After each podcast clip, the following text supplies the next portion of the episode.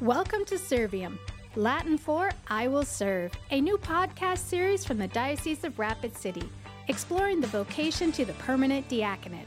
Join me as I visit with some of the deacons who are fulfilling the mission of Christ as servants, sharing their gifts in Western South Dakota.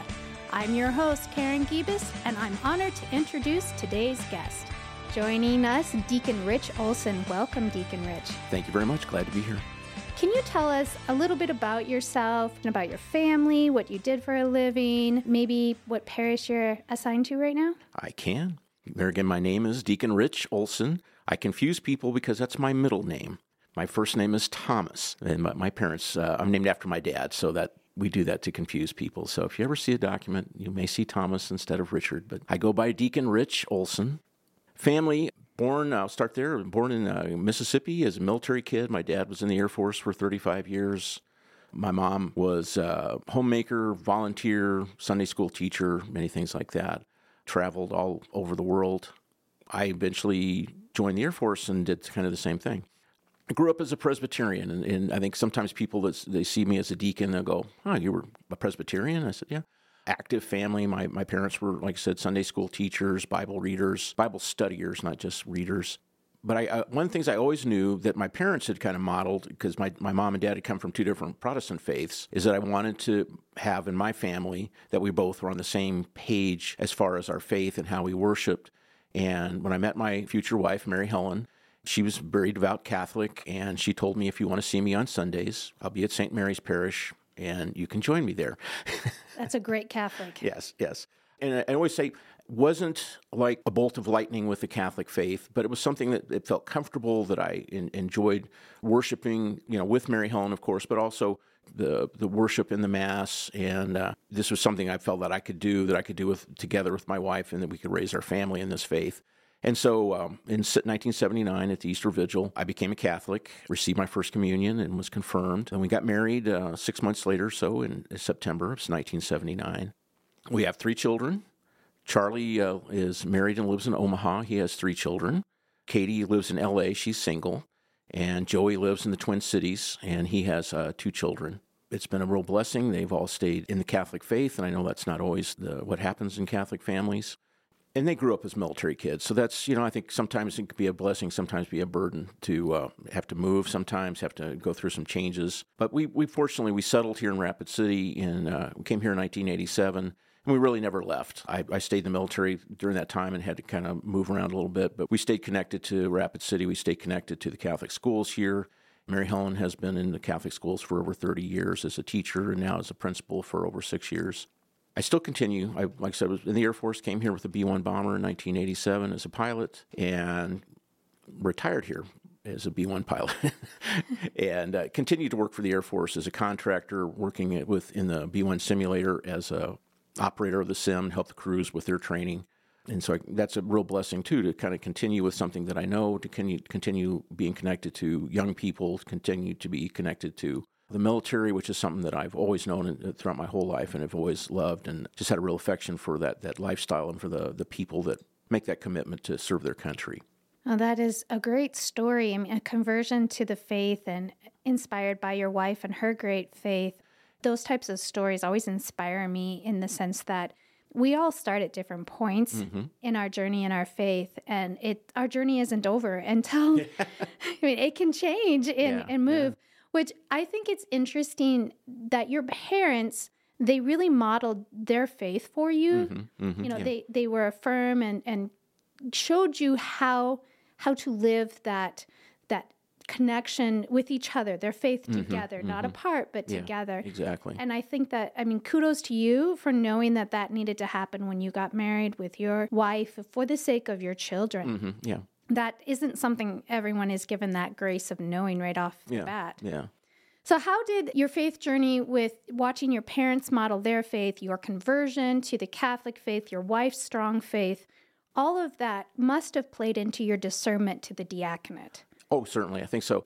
There's an element of service all through that. My parents uh, teaching and working in uh, different churches wherever we moved. One of the first things I, I, did in the church before I was even became Catholic was help Mary Helen teach uh, second grade CCD at St. Mary's Parish in College Station, Texas. So you know, there was a call to service right off the bat into catechesis, although I mostly was playing uh, catcher for the little kids running around. Uh, Mary Helen, uh, I would say more her charism in the beginning, but mm-hmm. she's like, oh, let's teach this baptism class. In fact, our very first place we moved to while I was in pilot training, they said, Oh, we have no one to teach high school CCD. Here we are, 22, 23 years old, and going in to teach the high school CCD. And that was uh, an experience. It was, it was not for the faint of heart. they were good kids. They were good kids. I say they, they probably they got an interesting education, I think, from me, especially as a new Catholic, just being formed in the Catholic faith.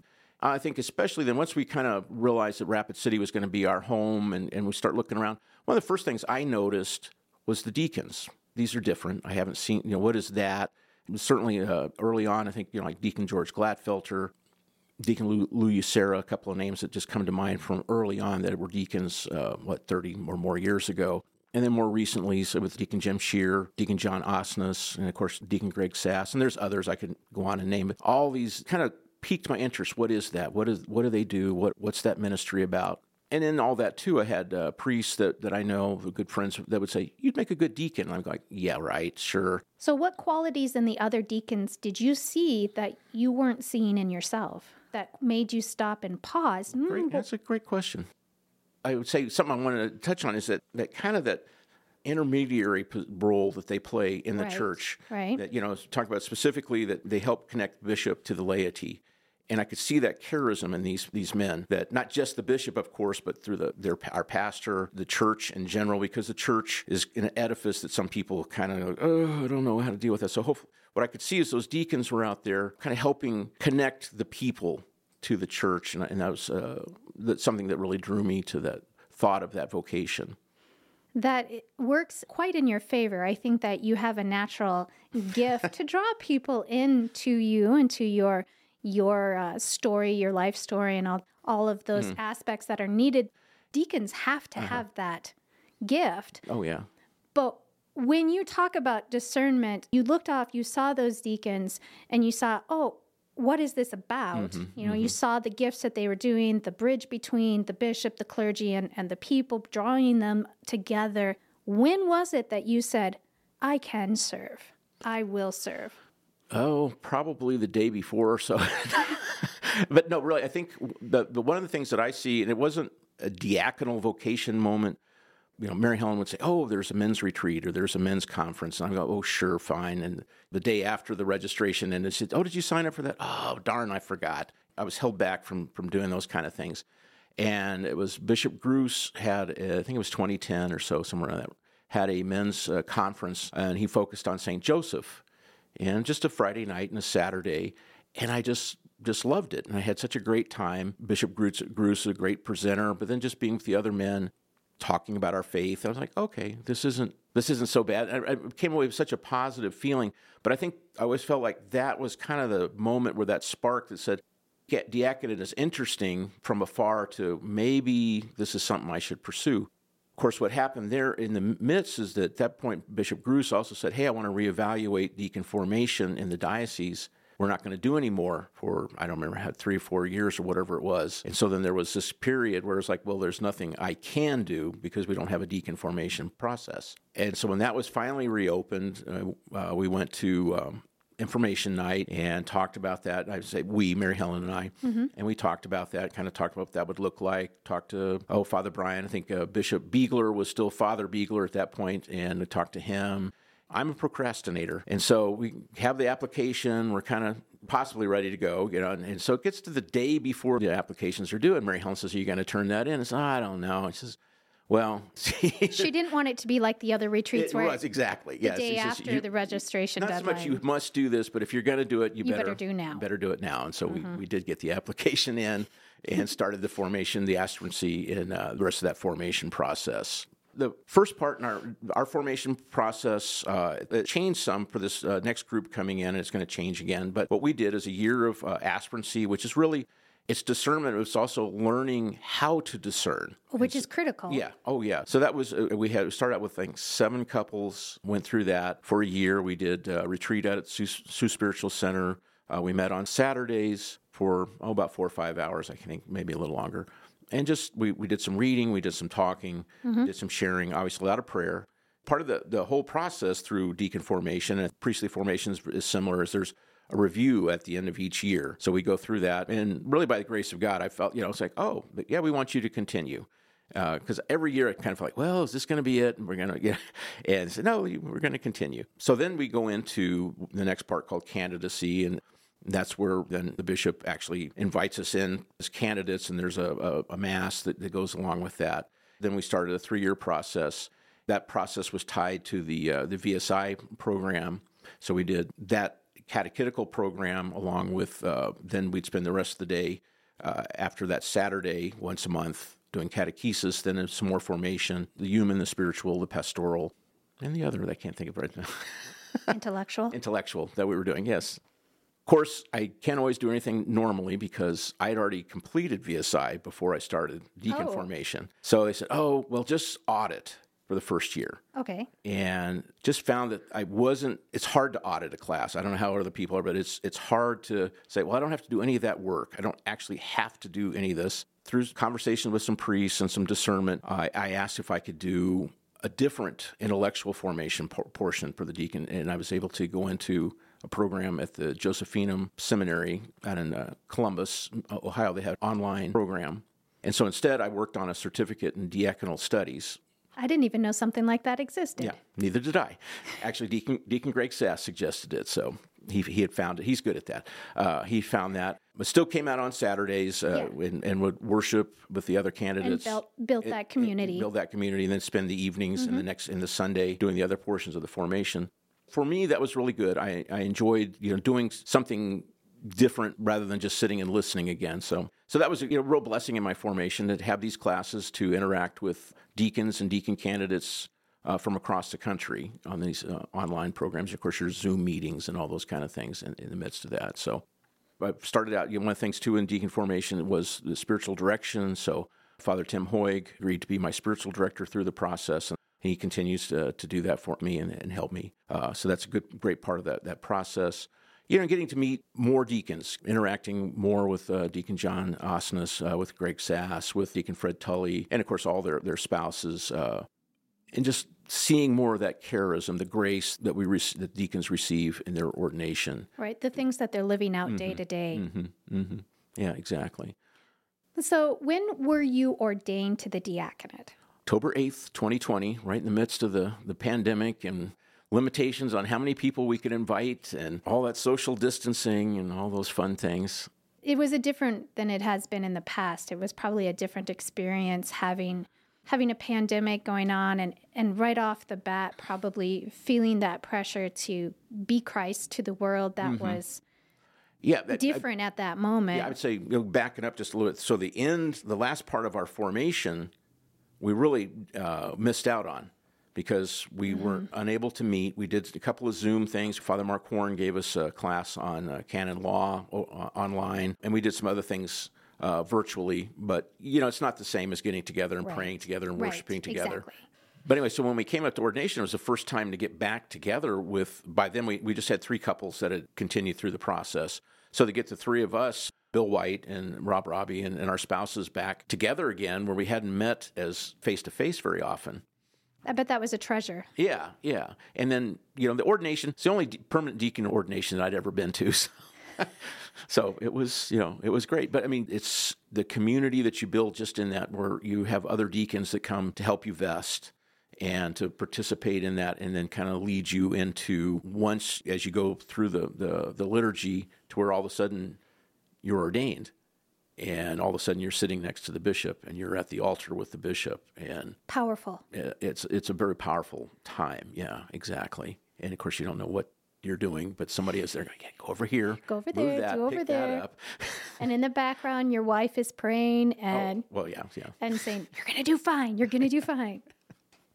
Exactly.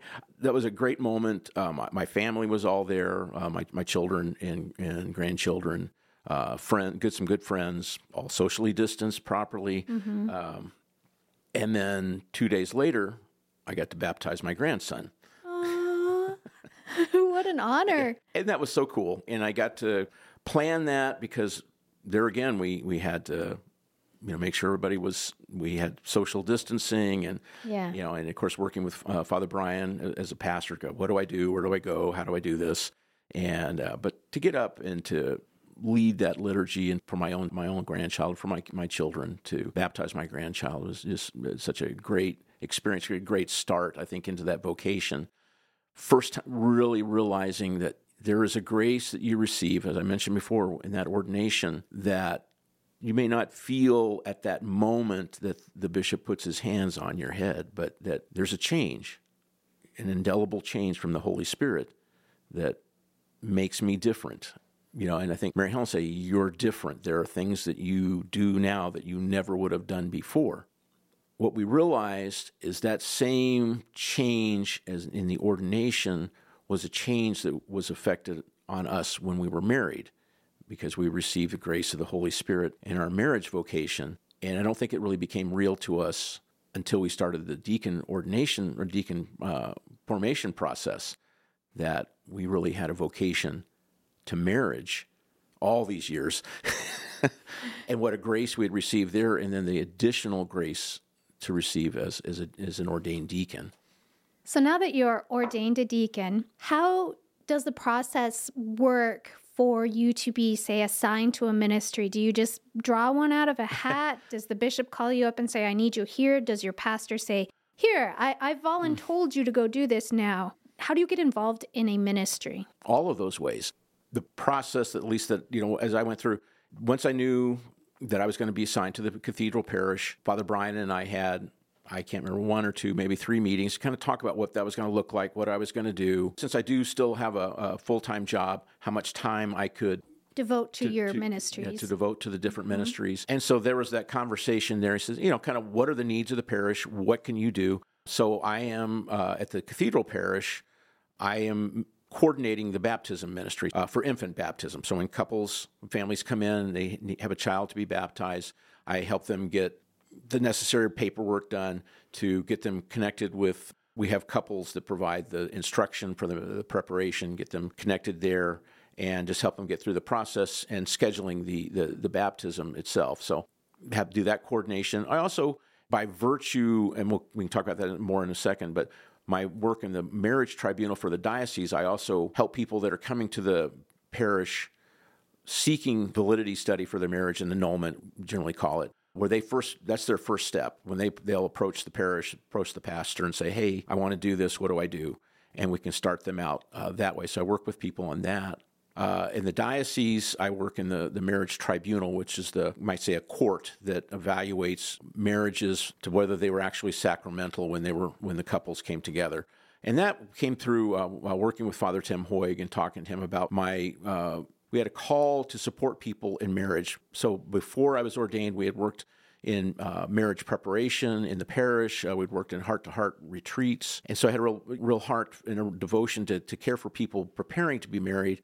But I also knew that there was real need to care for people if their marriages didn't work out. And so Father Tim and I talked about that, and he asked me, and of course, it really becomes the bishop asking me right. to work uh, as an advocate, as my title on the marriage tribunal. So, how many days a week or how long do you have to devote to the marriage tribunal? Typically meets about once a month. Uh, sometimes there's a break because the, the cases have to there's uh, they have to gather evidence, they have to do interviews. Priests do most of that work uh, as far as interviewing people, gathering a, a lot of that evidence, and then uh, all of us then have to read that and then prepare for the, the meetings, which are usually once a month. Sometimes there'll be a month break, depending on how many people are coming in, how many cases are ready. So the reading, you're talking about a you know, and this is kind of dating my dating me a small phone book of reading of all the testimony, the man and the woman that are coming in to uh, have their marriage studied, then all the people that are providing witness testimony. So there's a lot of reading to do. Uh, and then many times we have to write a report, basically, yeah. on what we what we saw and, and our suggestions to the court as the advocate. We advocate either for the petitioner, which is the person asking for the study, or the respondent, who is be the other person in the marriage that may or may not be asking for a study also. So I would say probably 15 to 20 hours a month, depending on, on the caseload at the time. So that doesn't take away from your obligations to the cathedral parish or worked into your ministry in the cathedral. I think so, and that's where everything we do is supposed to be in collaboration with with our pastor as far as how much time we're spending on different things and how much time we can do because each year we sit down with our pastor and we basically write out a contract here's how many how, how long how many mm-hmm. hours i'm going to provide for all these different ministries deacon greg uh, as the head of the permanent diaconate in the diocese will kind of look that over and go, hey, I think you're doing too much or, you know, whatever. And then that's presented to the bishop so he knows what all of his, his deacons are doing within the diocese. So that does work hand in hand with each other. So you're not not taking from one ministry, mm-hmm. robbing, if you will, mm-hmm. opportunity to serve in one ministry sure. to sure. to serve in another. It's going to mm-hmm. work together. And the other thing I, I, have to bring in, I still have to make sure there's an, I'm spending enough time with my marriage and right your primary vocation. Yeah. And then, of course, I still have to go to work every day.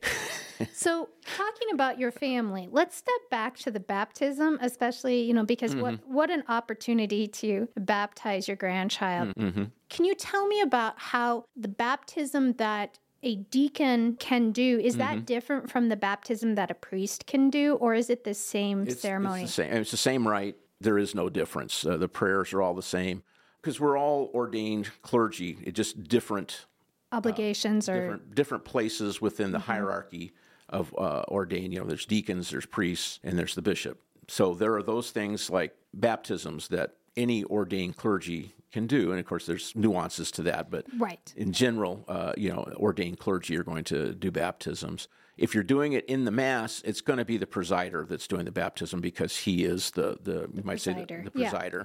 So any baptism that I do is going to be outside of the Mass. Funerals are kind of the same way. Vigils, that's going to look the same whether a priest or a, or a, deacon, deacon, is there. And of course, lay people can also do vigils, different, little bit different prayers, but the same. Uh, I've gotten, uh, and I say the opportunity to do one funeral, which of course was not a mass, but mm-hmm. it was a great opportunity to to do those things that you usually see the priest do because it, so many funerals are a mass, which is it's great and that's the way it should be to go meet with the family and sit down and, and talk. And one of the things I've known, you know, from other funerals that I've just, whether it's because of a, a friend or family member, whatever, is there's a lot of laughter actually in funeral preparation because as you start talking about the loved one who passed, you can't. There's memories that are popping up. Yes, and, there's and memories. There's and, joy that's and good felt. times to remember. Mm-hmm. Um, so that you know, so that's why I say that's an opportunity. It's an opportunity to be with the family so, when it comes to funerals and baptisms, mm-hmm. do you have to get special permission to do that? You know, can someone just walk into the parish office and be like, "Hey, I would like Deacon Rich to do the baptism of our child," or is this something that you're you're handed this responsibility?